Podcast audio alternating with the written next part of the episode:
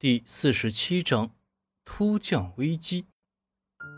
时间一分一秒的过去了，黄英一家一家联系着展会，费尽口舌给对方解释，明确表示今天的订餐全部都是免费的，中间可能会停止一周的时间。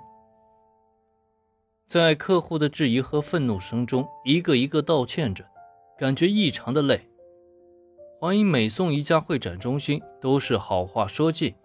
第一次学会点头哈腰，第一次学会给人说尽好话，总算是得到客户的原谅。虽然没有说要断绝合作关系，但是从客户的态度上十分的模棱两可。还好展会是有合同的，黄英的真诚也打动了这些负责人。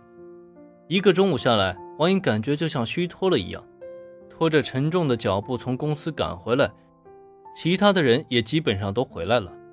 下一步。就是请几个展会的负责人吃饭，只能是在饭桌上道歉，求得原谅。事情来得太突然，打得所有人都猝不及防的。第一次感觉到自己做点事情并没有那么容易。为什么在以前的应急事件处理上自己可以做到应对自然，但是涉及到自己的时候又是那么的难呢？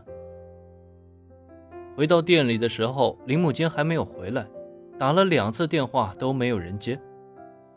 黄爸已经陪着黄妈回家了，老太太身体不太好，不能再多受打击。送餐的人员回来反馈，大部分人还是可以接受方案的，只有小部分的人员比较难处理。还好没有出现更大的事情。黄英坐在沙发上，闭着眼睛盘算着一场事故下来损失会有多少。光是今天的补救措施，损失就在一万五左右，还不算无形的损失，还不知道在公安局里的事情会怎么处理。黄英越来越担心铃木坚，准备到公安局去看一下。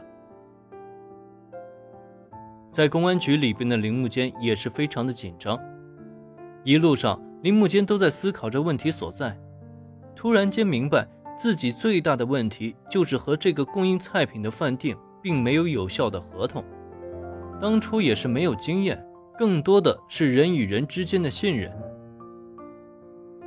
我查过了，你们的证件都很齐全，只是突然出现食物中毒，现在化验结果是其中的一份菜有问题，还有你们这边使用的全是地沟油。民警对一脸茫然的林木坚说着：“啊，是哪份菜有问题啊？全是地沟油？”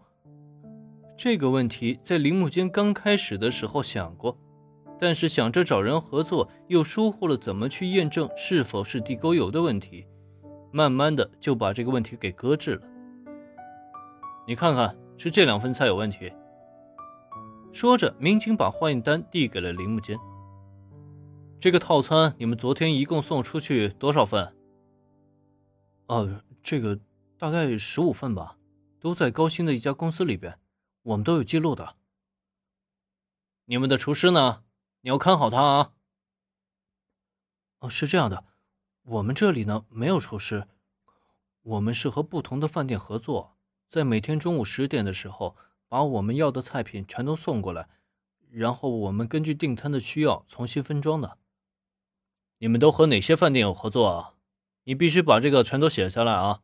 还有，你们之间签没签合同啊？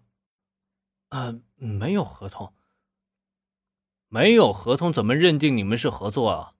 这个问题处理起来就比较麻烦了，还要等那几个中毒的人好了之后，我们要综合很多情况一起处理。你们回去先暂停营业，然后不要离开本市，随时等待我们的传唤。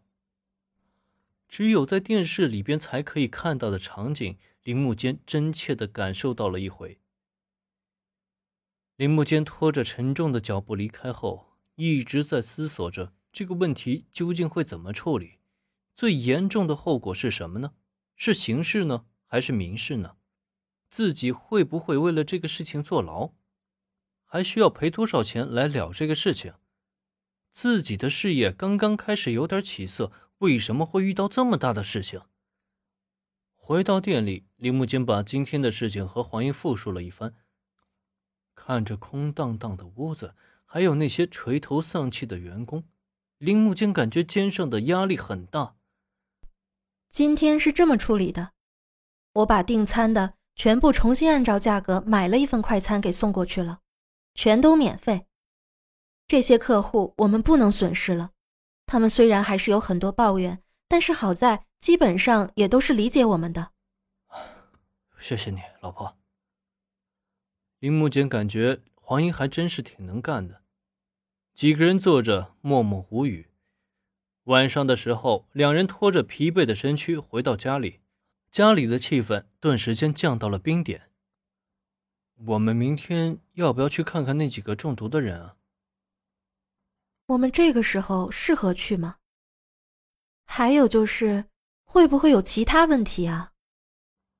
此时此刻，不知道该向谁求助，也不知道该如何处理。一家人都是满脸的愁容。家里怎么了？也不开灯。打开家里的灯，看到四个人坐在那里一声不吭。发生什么事情了？